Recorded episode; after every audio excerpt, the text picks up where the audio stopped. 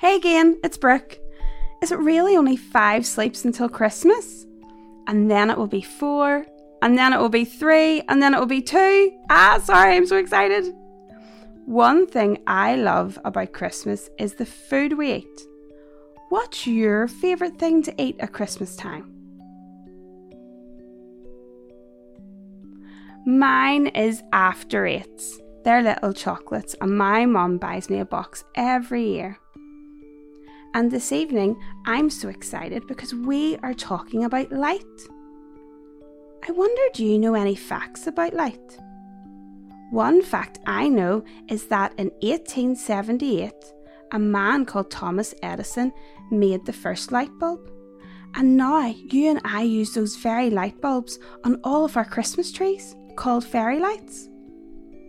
But way, way, way before Thomas Edison discovered the first light bulb, God created light. He made the sun. Isn't that so cool? Tonight we're talking about light, but not just light from a torch or the big light in your living room. No, we're talking about the light of the world, which is Jesus. Our Bible verse for tonight is found in John chapter 1, verses 4 to 5. In him there was life. That life was light for the people of the world. The light shines in the darkness, and the darkness has not overpowered the light.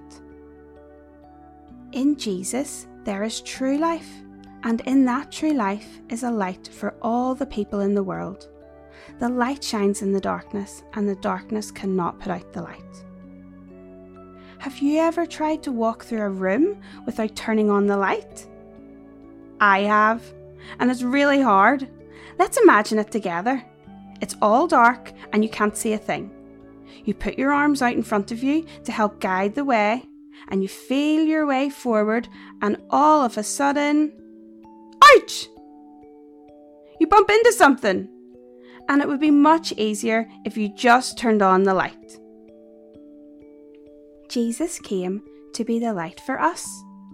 The baby in a manger has come to be the light to the whole world, to help guide us and to show us the way to true life that can be found in Him. He came to be the hope of the world, to be a light that shines in the darkness. And although we can turn on and off the lights in our house, nothing can turn off Jesus' light. He is always there to guide us and give us hope. Now, let's close our eyes to pray and give thanks to God. Dear God, thank you for Jesus and the true life that he brings. Thank you for your guiding light. Please help me to always follow it as best as I can and to help share the light of Jesus with others around me. Amen.